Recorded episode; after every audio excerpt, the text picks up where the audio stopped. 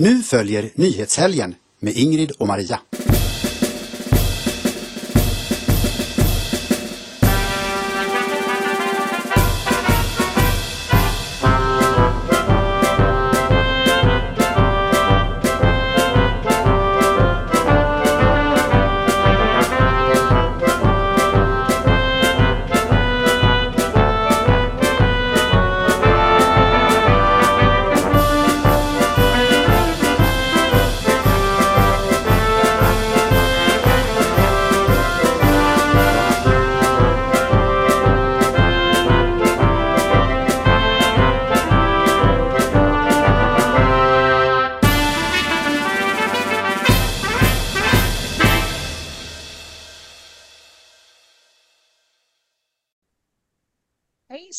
Hejsan allesammans! Varmt och hjärtligt välkomna ska ni vara till ett nytt avsnitt av Nyhetshelgen idag med nummer 213. Jag heter Maria Selander med mig som alltid min kära vän och kollega Ingrid Karlqvist. Hallå allesammans! Eh, idag Ingrid är det måndagen den 31 juli 2023 och vi tänkte kicka av dagens program innan vi går in lite mer på innehållet som är ganska dystert och eh, ja, beklämmande på olika sätt med ett eh, lite kul klipp på en kille som 1998 var 19 år och ganska framsynt. man säga. Vad menar du med mångkulturellt samhälle då? Ett mångkulturellt samhälle, ja det är ju att eh, man säger som de senaste 20 åren har vi tagit emot ungefär en miljon utomeuropeiska invandrare till Sverige. Och det skapar ju etniska konflikter, det skapar segregation i samhället, det skapar rotlöshet och så vidare. Man vet inte riktigt var man har hemma. Och det är där vi vill förhindra då genom att stoppa invandringen först och främst. Mm, Jimmy, tänk om du hade fått framgångar redan då. Men som jag brukar citera det här att den som skyndar före sin tid tvingas ofta invänta den på obehagliga tillflyktsorter. Och det fick han ju verkligen. Alltså han var ju, ingen har blivit så smädad som Jimmy Åkesson. Där ligger man själv i lä. Ja, verkligen. Det är helt otroligt att han har stått ut i alla år, men han har ju också haft sina svackor med sjukskrivning och ja, så här, vilket inte är det minsta konstigt. Ehm, vi är glada att han fortsätter, fortsätter orka kämpa på hur som helst. Och Som tack sagt, idag- miss, tack med ingenjören Ja. på Twitter som hittade detta skojiga klipp. Absolut, absolut. Ja, som sagt, jag, jag tyckte vi behövde någonting lite uppbyggligt att börja programmet med idag, för det är mycket elände. Vi har ju huvudrubriken skurk eller hjälte och på bilden ser vi allas vår nordvästskånske hjälte, tycker vi, Rickard Jomshoff. Men skurk eller hjälte är rubriken för attackerna mot Jomshof. de bara smattrar in. Mm, det är ju så och det är ju det är, det är sanningssägare. Det är, folk vill inte höra sanningen utan nu är det hans fel att det, att det råder stort, stora terrorhot mot Sverige. Måste du tala om vad det står i Koranen? Det är väl ändå onödigt? Jag kan garantera dig Ingrid, jag kan garantera dig faktiskt att de har mer eh, respekt för Richard Jomshof än Ulf Kristersson. Det kan jag lova dig. Musklerna ja. Ja, ja, ja. Mm. Absolut. Även om de hatar honom så Mm. respekterar de honom mer, det kan jag lova dig. Nu är det så att vi också ska prata lite om avfolkning. Alltså många av er som tittar och lyssnar känner ju till att det finns ända sedan 60-talet började väl vevas om detta, 60-70-talet, en, en plan för att minska jordens befolkning. Mm. Det skrevs böcker och annat på den tiden som förutspådde den ena katastrofen efter den andra till följd av överbefolkning. Mm. Och vi ska se en, ett klipp med eh, Dr. Robert Malone när han menar på att eh, covid-perioden, covid-krisen var en del i den här, vad ska vi säga, avfolkningsplanen. Ja. ja, det är otäckt. Men i- vi ska börja med ehm, ett litet minisprutnytt. Visst sa jag att det är måndagen den 31 Ja. juli? Eller, gjorde jag det? Jag tänker att jag aldrig kan ko- komma ihåg om varken du eller jag har sagt det. Eh, ett minisprutnytt med Dr. John Campbell. Vi tar med det idag därför att det är så himla viktigt. Dr. Campbell, han är ju sjuksköterska som ni vet, men han har doktorerat i vårdvetenskap eller vad det kan heta. Han har hittat en mycket viktig och mycket intressant schweizisk studie. Den är gjord av läkare och forskare. Den är peer-reviewed som det heter, alltså att andra sakkunniga har granskat den så att den är mm. faktamässigt korrekt. Och den innehåller häpnadsväckande resultat. Ja, vi kan väl berätta att det är alltså så att på ett sjukhus i Schweiz, eller om det var flera sjukhus, det vet jag faktiskt inte, eh, så eh, hade man en stor grupp människor, det var ju tvång på att de som jobbade på det här sjukhuset skulle ta sprutorna. Och redan då förstod alltså forskarna att det kunde bli problem med hjärtat på grund av de här sprutorna eh, och myokardit och perikardit som det heter. Eh, så de höll dessa människor under kontroll för att se om de utvecklade mark markörer för de här hjärttillstånden. Och om de som gjorde det fick då veta, oh, oh, oh, oh, nu har du mycket sådana här markörer i blodet, du bör inte eh, träna hårt eller så, utan nu ska du bara ta det lugnt så att annars så kan det hända att du får en hjärtinfarkt och dör. Och John Campbell är ju rasad, för denna gjordes alltså redan 2021. Men det är först nu den är färdig att presenteras. Så de har ju vetat detta hela tiden och bara låtit övriga, som inte var med i den här gruppen på 777 personer tror jag det var, bara utsättas för dessa faror. Uh, December 2021 to February 2022. Hospital employees, so these are healthcare workers mostly, but hospital employees, scheduled to undergo booster vaccination. This is the Moderna. Um, they were assessed for vaccine associated myocardial injury, blood being taken three days after the, uh, the vaccine. Uh, defined as an acute uh, dynamic increase in, so what they look for, high sensitivity, cardiac troponin uh, concentration, that's what they were looking for. So we, we probably know this, but if we, if we have cells here in the heart, so th these would be cells in the heart, these cells that constitute the, the myocardium. Now, in, in these cells, there are troponins.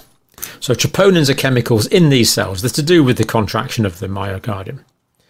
Now, if the cell is damaged or insulted in any way, if there's, if there's damage to the cell, then what happens is there's actually a breach in the integrity of the cell wall and, it, and the troponins leak out.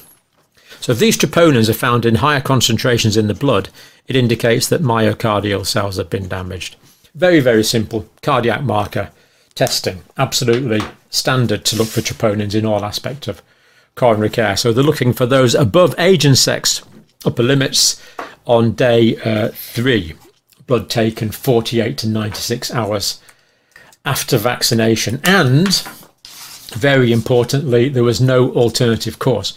So these patients were screened by proper doctors and scientists if they had a reason why they might have increased troponins, like they just ran a marathon, that they would be excluded from the study.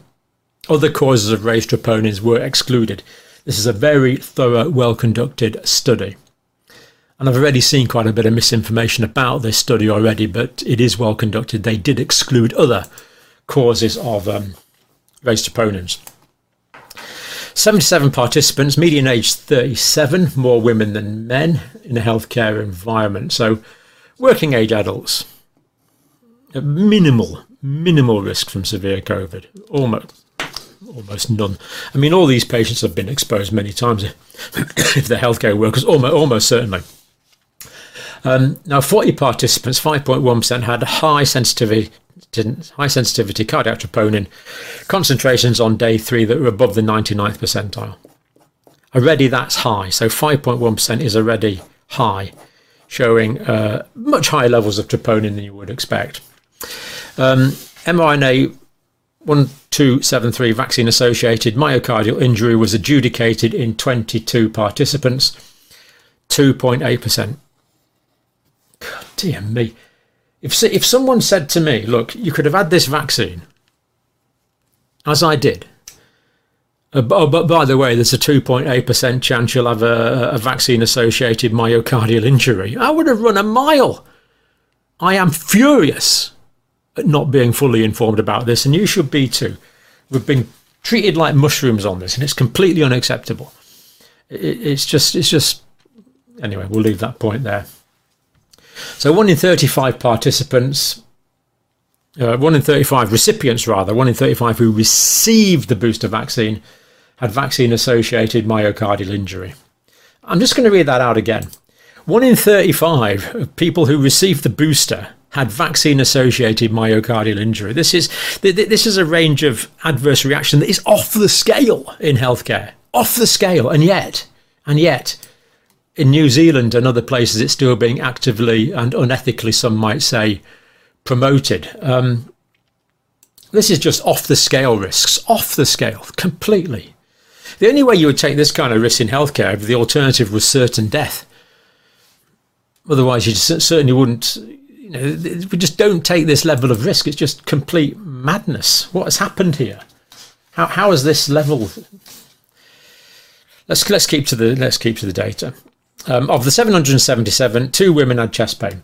So what we're seeing here is most people here um, did not present with chest pain, and yet they had this myocardial injury, which could result in a focus for ventricular fibrillation and an adverse consequence that is irreversible.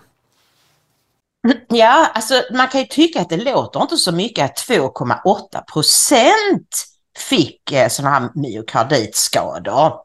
Men om man uttrycker det istället som en per 30, alltså var 35 person då fattar man att 2,8 procent är jättemycket. Alltså, vi har ju berättat detta flera gånger, men tidigare vacciner som man har stoppat, då har det varit liksom en på hundratusen har drabbats av en allvarlig biverkning och då har hela sprutgrejen dragits in.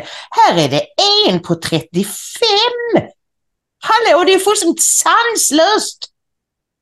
som, som uppvisar då faktisk skada, alltså på hjärt, hjärtmuskeln.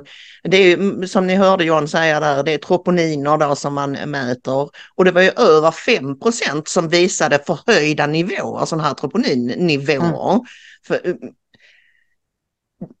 det här är så, men han, han konstaterade då att det som var bra för den här gruppens del var ju då att samtliga som hade förhöjda eh, sådana här nivåer, de varnades för att inte anstränga sig fysiskt. Mm. Han börjar med att läsa ur någon sån här medicinsk lärobok och konstatera att hjärtmuskelinflammation behöver inte vara farligt om man vet om att man har det och man tar mm. det väldigt lugnt och låter det läka ut. Det är mm. liksom det är det som är det viktiga. Men väldigt många av de här människorna var ju helt asymptomatiska. Han säger att det var mm. bara två kvinnor som hade ont i bröstet.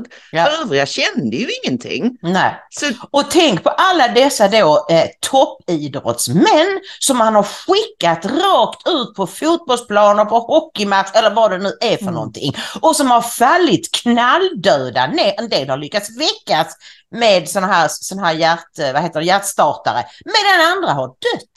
Och då har det hela tiden funnits en studie. Det har funnits Varför slog de inte larm? Varför sa de ingenting när de såg den ena toppidrottsmannen efter den andra, efter den andra falla döda ner? Nej, det enda, det enda de sa var att de, de inte ville att folk skulle tro sina ögon. Ju. Att det här det har alltid hänt. Eh, och, och visst, det har alltid hänt, men det har inte hänt på var och varannan fotbollsmatch, Ingrid. Det, det, det förekommer, folk har fått, du vet, orienterare har fått TBE och sådana grejer. Visst, absolut. Och, och, man kan ha dolda hjärtfel och allt mm. möjligt. Men det var mycket, mycket, mycket ovanligt fram till för typ två år sedan. Det är ja. ju bara ett faktum. Det är bara att mm. kolla. Det är ju som jag har berättat för dig.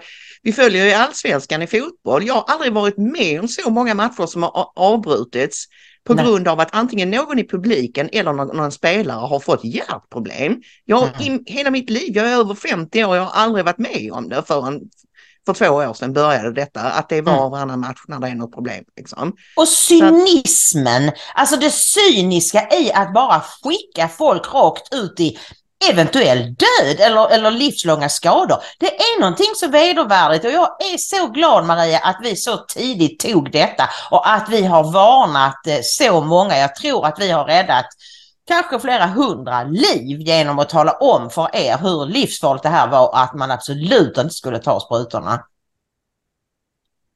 Ja, ja, har vi gjort någon liten insats så är jag glad för det men eh, man, man ryser ju när man tänker på vilka konsekvenser detta har fått och kommer att få på en global nivå. Det är ju så att vad det gäller långtidsverkningar har vi fortfarande ingen aning. Vi har ingen aning om vad som händer om tio år till exempel. Nej. Nej. Så att, eh, ja, vi lämnar sprutorna fast egentligen inte helt därför att nästa block som handlar om eh, avfolkning är ju då eh, lite kopplat till covid som sagt. Vad ska du börja med att berätta Ingrid vad det är läkaruppropet slår larm om? Ja, de skriver så här. Handlar detta egentligen om avfolkning? Är den kanske till och med medvetet? Och så ser ni då statistik, de har lagt bilder där nedanför. Jag läser vidare. Vi vet att detta är mycket drastiskt formulerade frågor, men utifrån att barnafödandet i Sverige minskat 17 månader i rad sedan den barnalstrande delen av befolkningen började injiceras med C19-vaccin tycker vi frågorna är befogade. Minskningen i barnafödande har dessutom accelererat. 2022 var minskningen 8,6 procent. För 2023 har vi efter fem månader en minskning med 12,1 procent i antal födda barn per 100 000 kvinnor 18 till 45 år jämfört med trenden från föregående decennium. Detta kallas för linjär regressionsanalys och källan är Statistiska centralbyrån. Mm. Ja, och vi har ju pratat om, ja, vi, Ja. vi har ju pratat om, och jag har ju berättat om en, en eh, mig, mig närstående ung kvinna som blev gravid under detta. Eh, och eh, hon kände direkt, eh, eh, både hon och och hennes man att nej, vi ska inte ta de här sprutorna. Nej, nej, nej, det här är inte färdig liksom, forskat och så. Men den press hon utsattes för på mödravårdscentralen. Alltså varenda gång hon var där för någon liten undersökning. Så, ja, det har vi tagit dina sprutor. Nej. Åh, oh, men det måste du göra. Nej, det tänker jag inte göra. Ni säger att man ska överhuvudtaget inte ta någon medicin alls om man är gravid. Hur kan ni säga till mig att jag ska ta en spruta med okänt innehåll som har hastats fram på ett halvår? Åh, oh, det är så säkert! Ja, det är så tryggt och du kommer in. Du kommer bli mycket, mycket sjuk om du får covid-19. Då kanske du förlorar ditt barn. Så höll de på. Och tack gode gud hon stod på sig och har nu, vi har precis firat den sonens ettårsdag. Eh, vi vet ju att vårdanställda har vittnat om ökade missfall, ökade dödfödda, en ökning av dödfödda barn och missbildningar. Det finns inte någon riktigt eh, fräsch statistik på detta av någon anledning Mm. hos eh, Socialstyrelsen. Men eh, vad, vad har vi på fötter där Ingrid om vi ska ta det innan vi kollar på Malone? Ja, nej, alltså det är jag som har pratat med en kvinna som jobbar inom vården i södra Skåne och hon säger att på deras, alltså där på de här avdelningarna så är det alltså jättemånga missfall, många dödfödda barn och, och alldeles för många missbildade barn.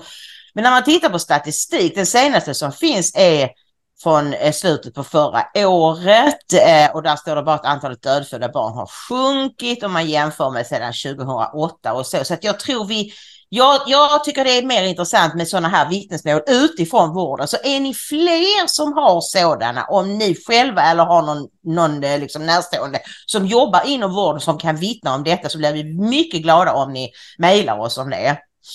Mm, mm. Ja, eh, så har vi då eh, Robert Malone. Han, eh, vi ska kolla ett klipp här när han är hos, eh, inte Roger Stone, vad heter den andra? Steve Bannon. Steve Bannon, just det. Eh, och eh, Dr. Malone var ju initialt, berättar han, eh, ganska motsträvigt till att ta till sig tanken på att det här skulle vara en, en medveten grej. Vi har ju haft klipp med eh, eh, oh, eh, Mike Edon, ni Mm. vet före detta eh, Pfizer-chefen, där, där han ungefär sa, sa liknande saker men att han till slut, när, så fort han fick klart för sig vad sprutorna innehöll Ja. så kom han till slutsatsen att det kan inte vara något annat än, medvetet. So, Steve, it has been, been considered a conspiracy theory during the COVID crisis that one of the underlying agendas during the COVID crisis has been surreptitious population control. Uh, and I've been very reluctant to go there, as have many others, but it has been a leading theory of the case in addition to the economic one. Now, what we have is a series of documents. These are the receipts in the official government policy, U.S. government policy, going back to Henry Kissinger in a preceding meeting in 1973 that clearly documents that population control to cap U.S. to cap global growth at 8 billion is official U.S. policy and has been for a long time. And it's couched in a lot of real politic language uh, and then was made official policy under Gerald Ford with an additional national security directive. So we now have a series of, of documents and receipts that lay out the real politic logic that uh, the U.S. should act through a variety of different means, including uh, birth control, advancing abortion, uh, and uh, advancing technologies for reduction in population, uh, switching uh, agricultural practices, a whole series of actions proposed. And it's also couched in the logic that we need to suppress population growth in least developed countries that we wish to basically mine for mineral resources. We don't want those countries to grow their populations because it would compete with our interests in extracting mineral wealth and other things from those countries. Is this? We got about a minute before we go. Is this? Uh, is this in? Um, is this in response to was the population bomb? Is Professor Erhart, I think it was Eckert at Stanford, the population bomb back in the 60s and 70s. His theory of the case that the carrying capacity for the Earth was only so many human beings.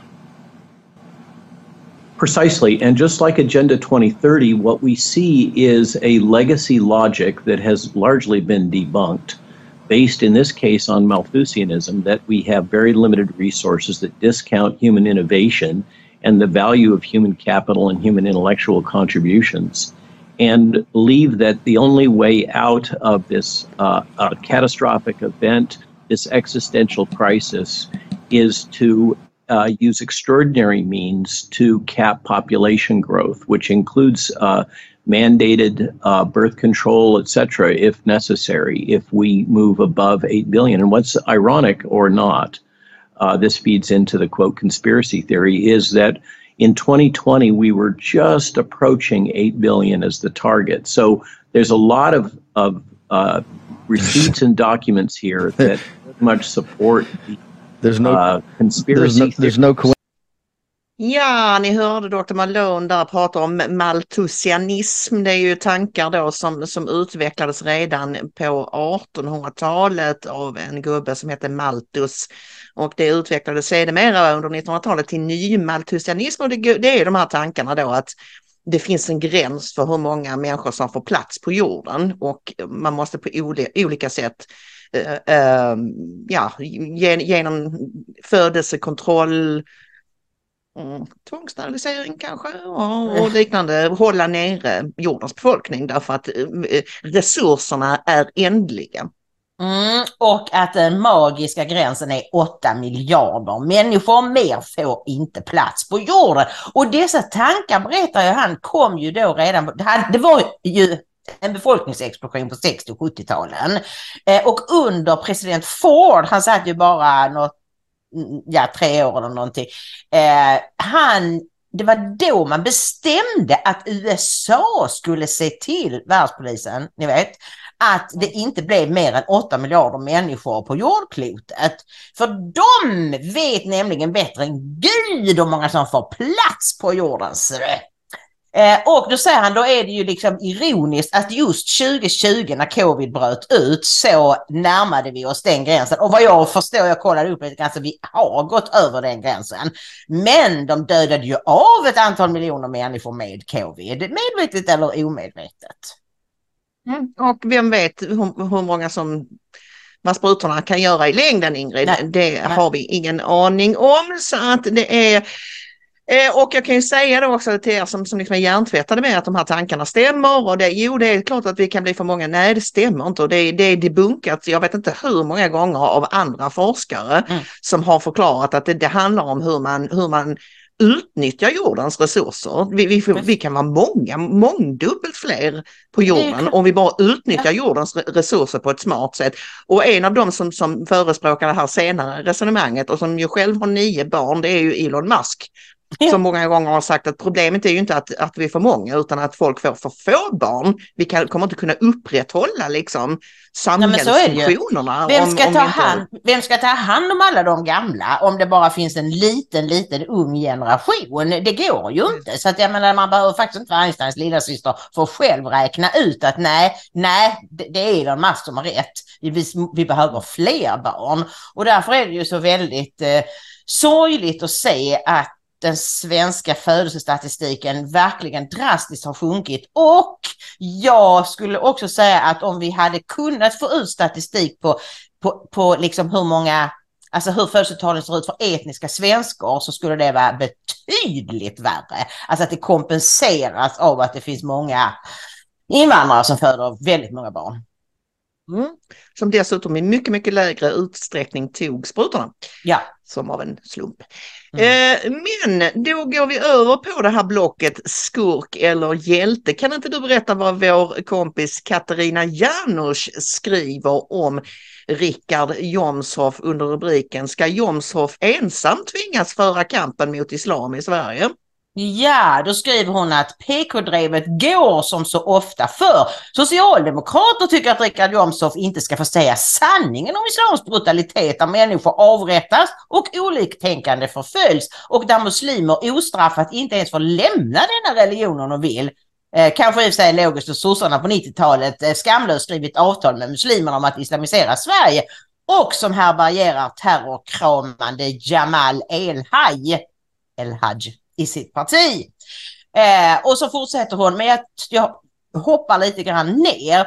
Och så skriver hon då så här att tyvärr ställer sig allt för få på Jomshofs sida i denna viktiga värdegrundsstrid. Jag önskar att hela SD slöt upp som en man och sa vi står upp för Rickard. Vi håller med. Så nu gör jag det istället. Jomshof är Sveriges just nu modigaste politiker och samtidigt vill jag fråga er andra som gnäller över Jomshof.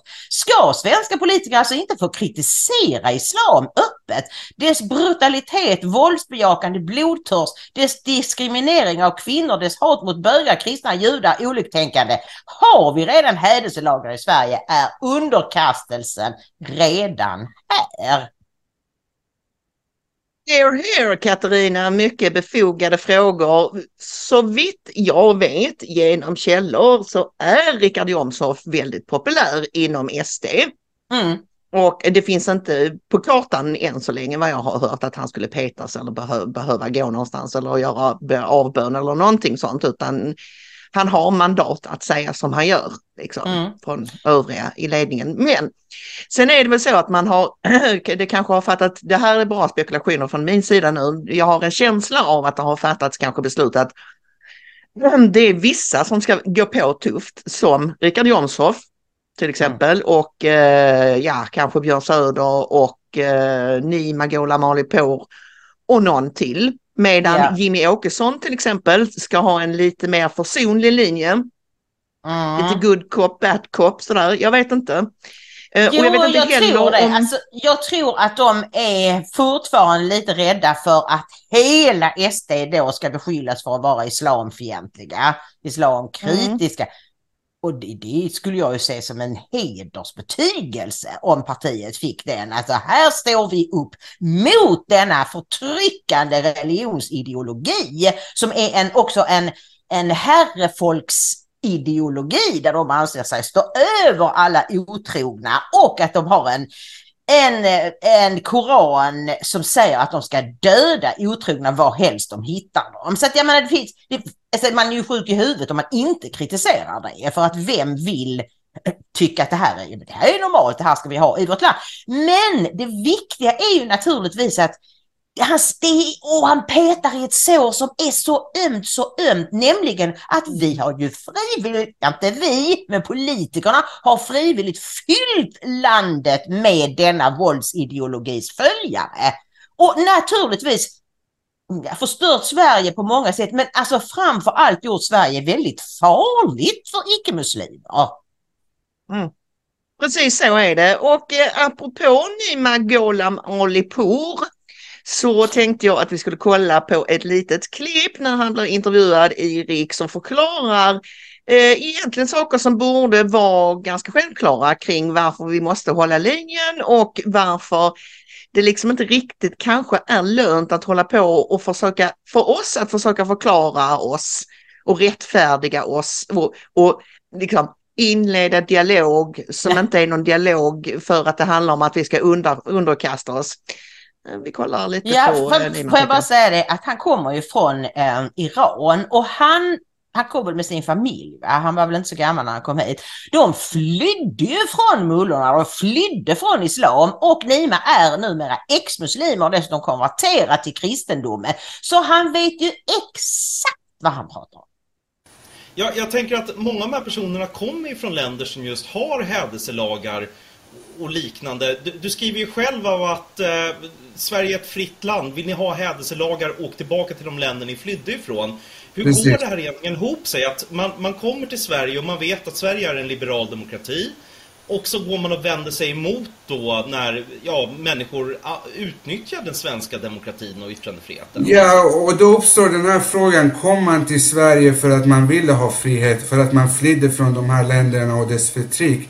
Eller kom man till Sverige som ekonomiska migranter och för att man ville göra Sverige till ett land som, man, som det land som man flydde ifrån? Då uppstår ju den frågan.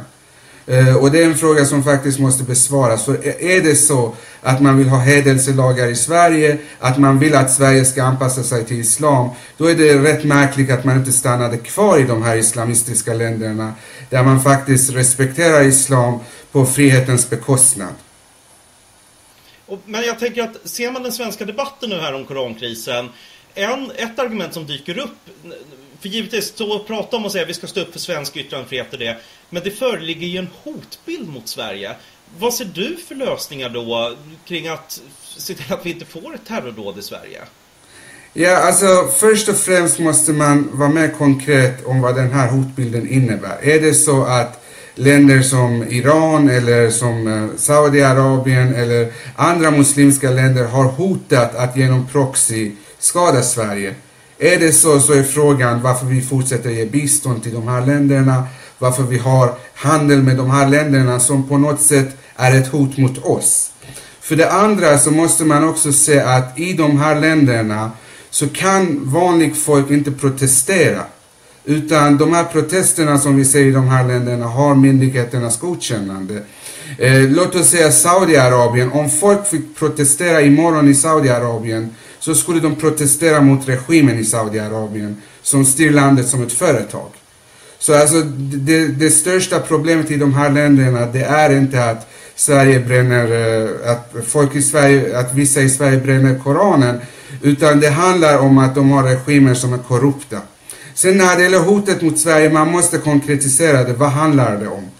Och är det så att muslimska länder är ett hot mot Sverige, är det så att muslimer är ett hot mot Sverige, ja då måste vi fråga oss varför vi fortsätter ta emot muslimer från dessa länder. Om de nu är ett hot. Och jag tänker regeringens agerande det här. Eh, Tobias Billström, utrikesministern, har ju sagt till en rad islamistiska organisationer att Sverige ska arbeta mot islamofobi och det. Du, du är ju själv eh, från Iran ursprungligen. Är det här rätt sätt att man säga att vi ska, mota, vi ska motarbeta islamofobi? Kommer man få respekt av de här länderna då? Alltså, ett stort problem i de här länderna är att det inte finns någon religionsfrihet. Så kollar man Open Doors ranking över vilka länder där kristna är förföljda så är just de här länderna, just de här länderna som har protesterat mot koranbränningen i Sverige, de ligger ju på topp. Alltså de vet ingenting om religionsfrihet och nu strävar de efter att begränsa vår yttrandefrihet. Så alltså de här, att, att man ska arbeta med de här länderna för att motverka islamofobi, de förstår inte ens vad det innebär. Utan här handlar det om att vi ska på något sätt underordna oss islams regler och lagar. Det är vad det handlar om, inte om att motverka islamofobi. Och när det gäller hotet från dessa länder, det är viktigt att inte ge efter våldet. För regimerna i dessa länder, de fungerar på ett sätt att man, om man börjar ge efter hot och våld från dessa länder, då börjar de kräva ännu mer. Eh, och därför är det absolut viktigt att vi står upp för våra värderingar och faktiskt eh, försvarar dessa värderingar. Jakob, det är viktigt att vi inte bara eh, prisar demokratin utan också försvarar demokratin. Och att försvara demokratin det har genom historien visat sig vara, vara ganska obekvämt, men vi måste ändå göra detta. Och jag förstår att många just nu är oroliga för hotet från dessa länder och från dessa människor. Men vi måste fortsätta försvara demokratin, annars förlorar vi det samhälle som vi kallar ett demokratiskt och fritt samhälle. Ja, Ingrid, precis som du och jag har sagt, det kostar. Ingenting som är värt att ha här i livet är gratis. Nej. Och eh, som, precis som Nima säger här, som vi har sagt, det, det är bara det att bekväma västerlänningar har glömt det, att det, Mm. det, det, du kan behöva eh, betala ett pris för att försvara demokrati, yttrandefrihet och de var dina värderingar. Ja men självklart, och jag menar alla vet att man ger inte efter för utpressning. Det, det, så det är ju liksom, måste vara lektion 1A på detektivskolan.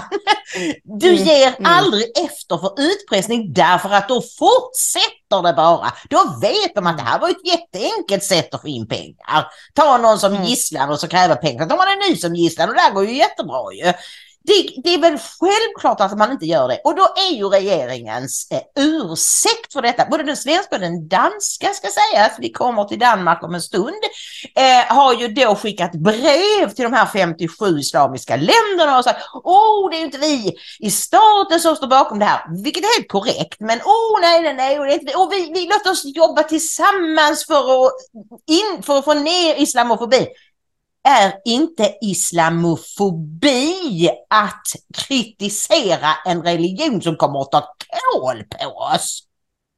Nej, det är mycket olyckligt att det, att det har blivit så allmänt eh, använt det här ordet islamofobi som ni ju Mm. vet uppfanns av eh, ayatollah Khomeini Mm. Iran på 70-talet.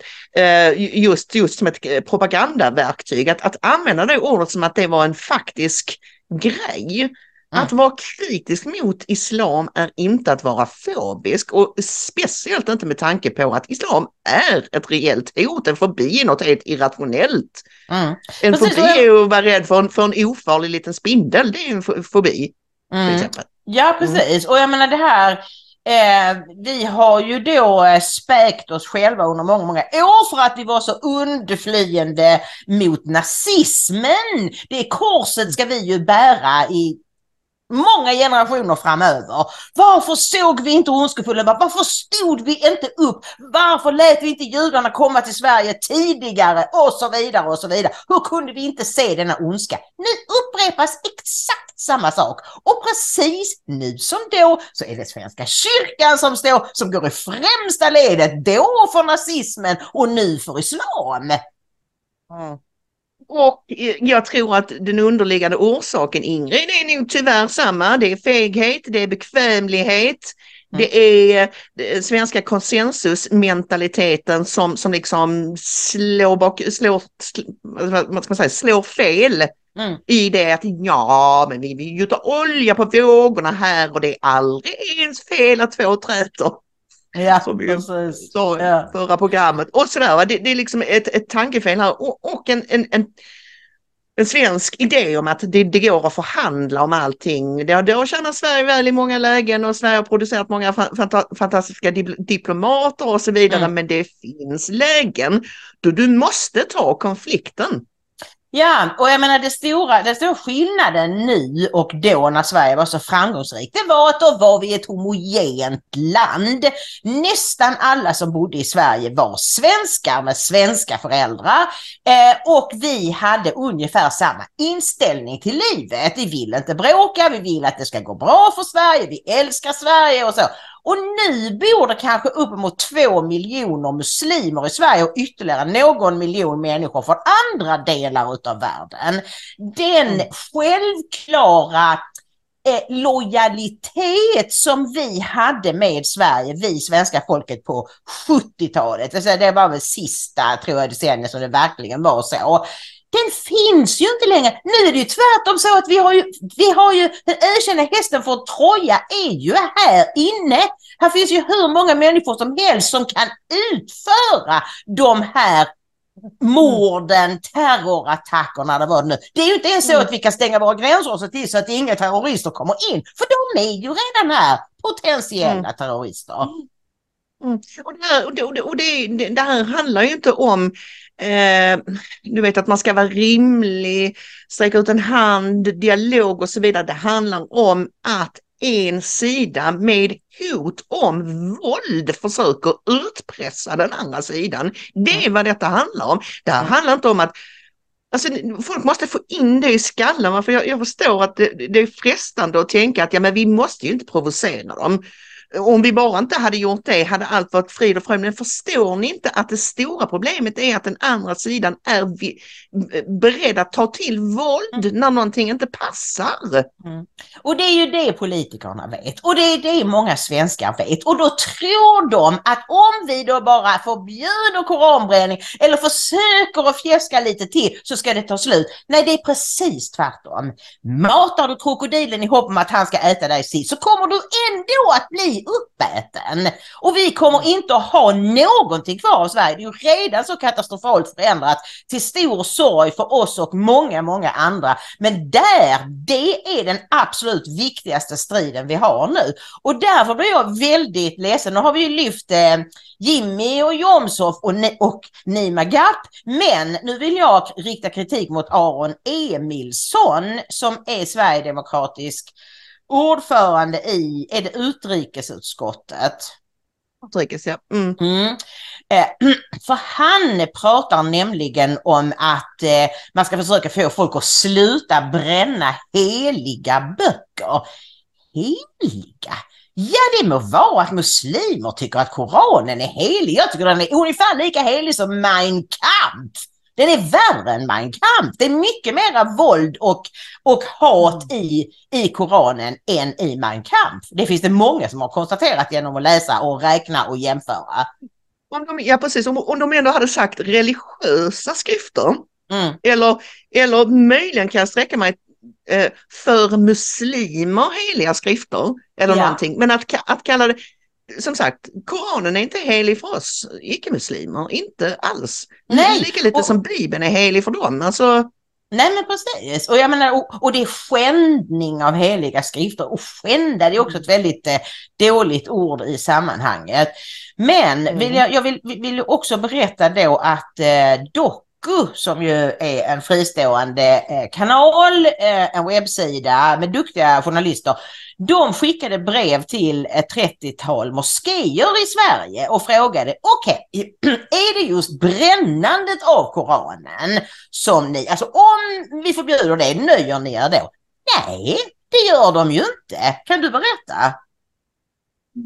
stort, eh, eh svenska moskéer vill ha ett totalt kränkningsförbud. Ett stort antal svenska moskéer uppger till Doku att de vill ha ett förbud inte bara mot koranbränning utan mot alla handlingar som skändar, provocerar och förolämpar islams och muslimers symboler och heliga värderingar. Doku har, stäng, har ställt eh, två frågor. Ska Sverige förbjuda bränning av Koranen och ska Sverige också förbjuda andra handlingar som skändar, provocerar och förolämpar islams och muslimers symboler och heliga värderingar. Och eh, en moské avstod från att svara, 31 svarade på frågorna och utvecklade dessutom. Och 30 av dessa 31 tycker att Sverige ska förbjuda bränning, men 30 av 30, 31 ty, tycker också att vi ska ha ett ut, eh, en utökad hädelselag just eh, vad, vad gäller islam. Så att det, det är ju helt enkelt så här Ingrid att som vi har sagt så många gånger, det kommer inte att ta slut förrän vi har infört sharia-lagar. Ja, nej men så är det. Och alltså de, de säger till exempel att vi vill att lagen skyddar våra heliga saker.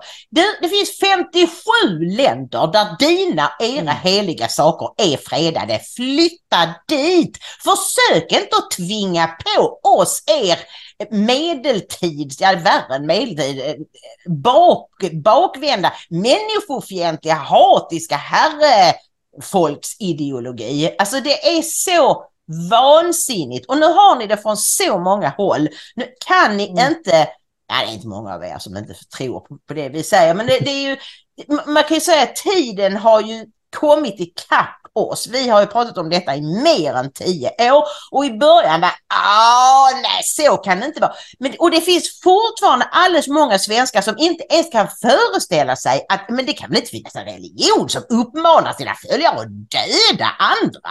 Religioner är ju godhjärtade och snälla och därför vägrar de att tro oss. De fullständigt vägrar det. Ja men Mm. öppna Koranen själv, nej, det har jag inte tid med. Nej visst. Nej, precis. Det är, det är bättre att sväva i okunskap och tro lite grann vad man vill tro som är, som är bekvämt att tro. Än en gång denna bekvämlighet. Det är inte det är inte behagligt att ta del av sanningen alla gånger. Faktum är att det ofta är väldigt jobbigt. Mm. Men man får ju fråga sig vilket som är mest hederligt. Mm. Alltså, Eh, men vad händer nu då med, med hela, vad- hur, hur, vad, händer med, re- med svenska regeringen? Kristersson skriver en massa saker på eh, Facebook och Instagram och han försöker också gjuta olja på vågorna. Billström, vad, vad sysslar han med, vår eh, utrikesminister? Ja, han skriver ju, det, det kommer ju fram, han skrev ju brev till alla de 57 muslimska ländernas utrikesministrar, alltså sina kollegor. Och då påstod ju svenska medier som hade fått ut det här brevet och översatt att han hade skrivit att oh, det har kommit många muslimer hit och de berikar vårt samhälle. Nu har flera tidningar publicerat brevet och då kan man säga nej, ordet berikar eller enrich finns inte. Men däremot så skriver han att det har kommit många muslimer och de har bidragit med positiva saker till vårt land det är ju det är en ganska stor gradskillnad tycker jag, även om inte jag vet vilka positiva saker han pratar om. Men det är ju i alla fall betydligt eh, mildare uttryckt än att de har berikat, att vi har saknat någonting och nu har vi blivit så rika sen de kom. Ja. Eh, men igår så tänkte vi så här, åh nu händer det ju faktiskt någonting. Sverige och Danmark ska samarbeta om den här korankrisen. Och för danskarna, de kan minsann stå på sig. Vi kommer ihåg Mohammed-krisen och karikatyrerna och det. Och så idag så visar det sig att moderatledaren för, för det tidigare stora borgerliga partiet Vänstre, som nu har startat ett eget parti som heter Moderaterna, Lars Löcke Rasmusson, och ingår i den socialdemokratiskt ledda regeringen. Han är då utrikesminister och han, han har kommit med ett förslag idag. De har samlat Folketinget till möte idag men det togs inga beslut. Men han berättade att han vill föreslå en lag som förbjuder bränning av koraner utanför ambassader. Ja, Det låter helt, låter helt befängt och tror, tror han på allvar att det på något sätt skulle blidka någon eller? Alltså allt annat än ett totalförbud är ju fullständigt, kommer de ju aldrig gå med, det kommer de varken göra till eller från, vadå utanför ambassader, precis som att det var liksom riktat mot länder. Det här är ju, det här är ju riktat mot en ideologi. Ja. ja, men jag tror att de tänker så här att åh, när det är utanför ambassader så kommer det en massa medier och en massa människor. De, de ligger mitt inne i stan och så blir det kalabalik. Men om vi skickar ut dem i en skogsdunge så är det ingen som, som orkar ta sig dit och då är det ingen som vet om att det har hänt. Eh, du vet, om ett träd trillar i skogen och ingen ser det, har det då trillat? Ungefär. Eh, och, eh, men han fick, han fick direkt mothugg, som sagt det var inte uppe till någon slags beslutsfattande, men de två mest vänsterinriktade partierna i danska folketinget, de är nej, här ska inte vara några förbud, vi står upp för yttrandefrihet. liksom upp och nervända världen. Liberalerna vill ha förbud och nya lagar men vänstermänniskorna står upp för yttrandefrihet och demokrati. Ding dong. Allt är upp och ner Ingrid. Eh, ja, så att frågan är för, som sagt vi, vi, vi tänkte, och anledningen till att Danmark har blivit indragna i detta ska vi kanske säga, är det är att det har bränts ett antal koraner. Eh, ny- det har ju Rasmus Paludan hållit på med i många år, men Mm. nu nyligen så har det bränts utanför Egyptens ambassad och Idag var det först utanför Saudiarabiens ambassad Ja. där och, och där var det mycket folk men det gick lugnt till och sen var det utanför Iraks ambassad och där var det mest reportrar. Ja, okej. Eh, och eh, vad heter han, eh, den här Salvan Momikas eh, gode vän, han som eh, tidigare har varit behjälplig med att filma och hålla i saker och sånt. Jag kommer inte Mm. ihåg vad karln heter nu. Jo, han heter också Salvan Najem tror jag. Ja. Eh, han skulle ju bränna idag utanför riksdagen och det gjorde han väl, men Mm. utan, att, utan några större incidenter vad jag begriper. Nej, jag fattade det som att det var ett hundratal motdemonstranter men att det gick ganska lugnt till. Men, men det är ju de här två, Salman, Salvan advokatkarlarna som har lämnat in om ytterligare två eller tre bränningar och de säger ju då att vi kommer fortsätta med detta ända tills ni förbjuder Koranen i Sverige. Mm, ja, som vi berättade sist så är ju det här en stor psyop. Så enligt, enligt våra fåglar så är det liksom en Rys, ett ryskt initiativ. Och Ryssland är ju jättegoda kompisar med Iran. Och Iran har fått en massa hjälp med olika militärutrustning och så av Ryssland. Och, och Iran tackar då genom att se till att detta händer i Sverige. Och så behöver ju inte, det är inte Ryssland som gör någonting. Men det blir ändå en bra liksom knäpp på näsan för att vi nu ska gå med i NATO. Mm. Um, meanwhile då, vad, vad händer här på hemmaplan? Vi tänkte liksom runda av lite här med att visa er ett klipp från en demonstration som teamade i Malmö i eh, lördags. Um, det, det, det, gick inte att läsa ett enda knyst om detta i någon mainstream media som tidigare har, mm. eh, har eh, bevakat det här ganska, ganska ymnigt under tidigare år. Det, det handlar alltså om shia-muslimerna eh, och deras högtid Ashura och de brukar tåga genom Malmö och det brukar bevakas och så vidare. Men av någon anledning så i år så är det bara Samnytt som har brytt sig om att bevaka det här och anledningen till att vi vill visa er ett, ett, ett mycket kort klipp från den här, eh, ja, det här tåget. Eh, det är, eh, det är liksom bara så att ni får en uppfattning om hur många de är, hur eniga de är och mm. liksom den allmänna viben. Förra året var det 3000 ungefär som gick i det här tåget. Ingen har gett oss någon siffra i år, men jag kan tänka mig att det är det, det, kan vara 10 000 som gick i det här tåget. Jag har tagit ut en minut, men det här höll på i 20 minuter plus 20 minuter med folk, alltså fem, sjudubbla led med människor som gick förbi på gatan. Så det... och, då, och då ska ni ju veta att Shia är ju den lilla delen av islam. Mm. Alltså de utgör, ja nu, nu tar jag bara siffror, jag vet inte säkert, men kanske 10-15 procent av världens muslimer. Och de är nog inte fler i Sverige. Så då fattar Nej. ni, alltså det här, är de, det här är den lilla gruppen. Mm. Vi kollar lite på festligheterna från Malmö i lördags.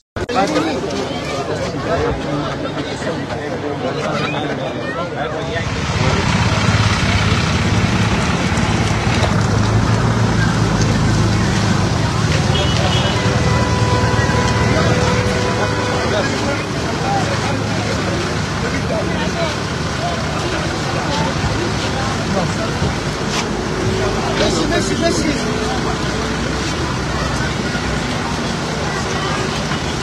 اطلع اطلع ابو الباك الباك حرك والله. لها باك نمر بس حرك حرك. حرك. بالله التليفون جورديس. حرك حرك حبيبي. جورديس. لا لا لا لا حرك.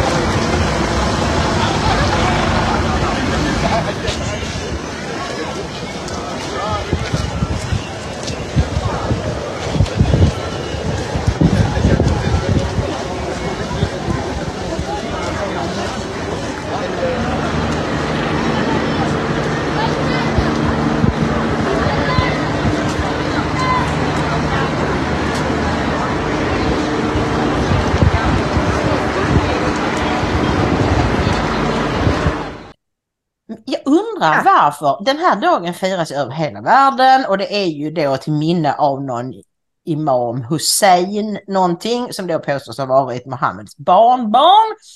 Och det här är ju någon tvist där mellan Sunni och Shia om vem som egentligen var den rätte eh, att föra vidare Mohammeds arv och så blev den här splittringen. Så det är ju bara Shia som firar den här Hussein. Men i väldigt många länder så går de ju och slår sig själva, knivskär sig själva och piskar sig själva, blodet sprutar och så. Men det har jag faktiskt aldrig sett i Sverige. Jo, de, de slog sig själva här också, men eh, jag, eh, hade lite problem med, och jag vet att det fanns filmer som Samnytt hade lagt upp på, sin sida men som de sen fick blockade och jag vet inte om Mm. de, och jag hade inte tid att leta efter Nej. dem men jag vet att de gjorde det här också. Om de gjorde det medan de gick i själva tåget eller om de gjorde det innan eller efter, det vet jag inte Ja. men det, de gjorde någon sån här, eh, du vet att de slog sig själva här också. I, i många, precis som du säger, i, i i shia- shia-muslimska länder som Irak så, så, eller Iran så är det ju rena blodbaden med när Mm. de går och alltså, piskar sig själva. Och, ja. Men det jag tyckte var anmärkningsvärt här Ingrid var ju just det här att ehm, för att de var så, nej, det här var bara en minut som sagt det här, eh, det här var en livesändning som varade i 30 minuter kanske. Mm. Och det bara, det bara fortsatte komma folk. Bara, det- det, här, det, var- och ni såg ju själva, de gick sju, åtta man i bredd liksom. Och det bara fortsatte, fortsatte, fortsatte. Så att just mm, mängden människor och också det här då att männen först och sen väldigt, väldigt många hucklekvinnor med sådana här svarta spökplumps det här som de har i Iran, chador heter det väl, eller ja, du vet Mm. sån här he, eh, lång, eh, heter just, eh, ja. Ja. Nej, Ja, och barnvagnar, miljarder, miljarder barnvagnar apropå. Och du, du frågade så här, men varför har inte Sydsvenskan skrivit någonting i år? SVT har ingenting. Och jag gick också in och sökte och fick då fram artiklarna från förra året och då var det så här, de Mm. demonstrerar för kärlek. Ja, för de älskar den här eh, sedan eh, 1400 år döde imamen så mycket. Så därför är det här en demonstration för kärlek. Ja, visst. Och det kanske inte hade Jo. passat så bra just nu, Maria. Jag tror varken Sydsvenskan eller SVT har mage att framställa detta som någonting. Titta vad fint och roligt att det är så många i Malmö och de vill ha kärlek. Jag tror inte det. Tycker de brukar ha mage till det mesta så jag vet inte. Men, men eh, eh, um, det, det, är så, det är så ironiskt för att eh, många brukar, man hör ofta det här att ja men is, islam är ju eh, fredens religion, kärlekens religion. Och, och de all, väldigt många västerlänningar missar då grejen. Ja, när alla är muslimer, då är vi alla i eh, islams hus som de kallar det, fast det kommer inte funka heller för då kommer de att börja strida inbördes, vilket de ju Vilket de redan gör i olika frak, fra, fraktioner då. Va? Men alltså det Men de, de, det de, kallar det man- alltså oss, de kallar oss Dar al-Harb som betyder krigets hus krigets och de hus. är, är krigets hus. Det är på danska, det blir krigens hus. Krin, det är kriget. Ja, jag sa kriget. Ja, Ja, okej. Eh, och, och, och de är då Dar al-Islam som är islams hus och där råder det fred.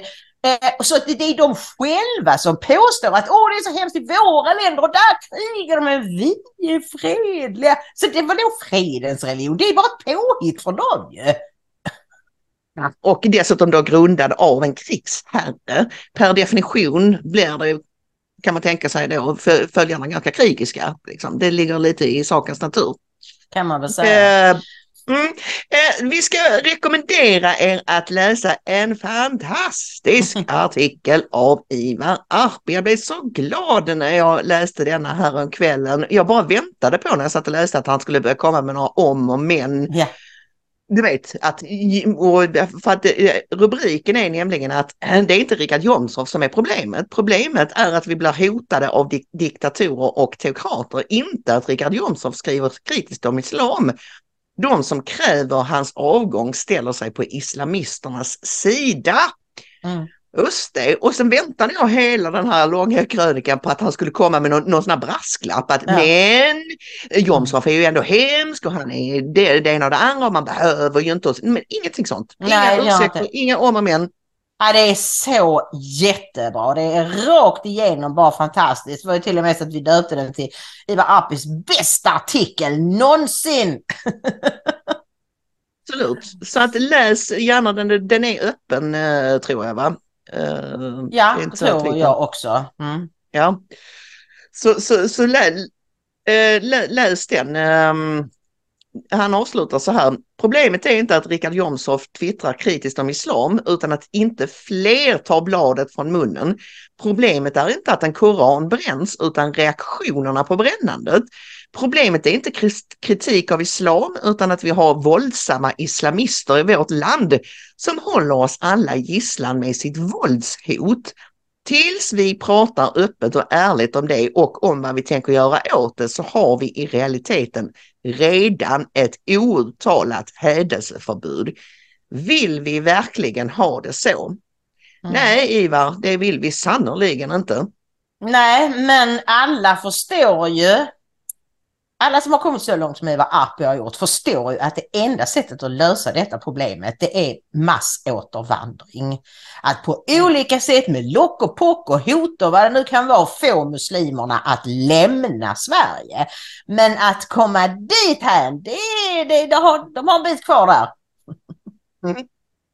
Ja, så är det Ingrid. Men du, nu är det faktiskt hög tid att knyta ihop vår lilla måndagssäck här. Om ni gillar det ni ser och hör får ni gärna gå in på ingridomaria.se, stötta oss med en slant och tryck tummen upp på Youtube, på Rumble, på Swebtube, var ni nu än tittar, kommentera, dela programmet och... Eh, och följ oss på alla de här kanalerna. Mm.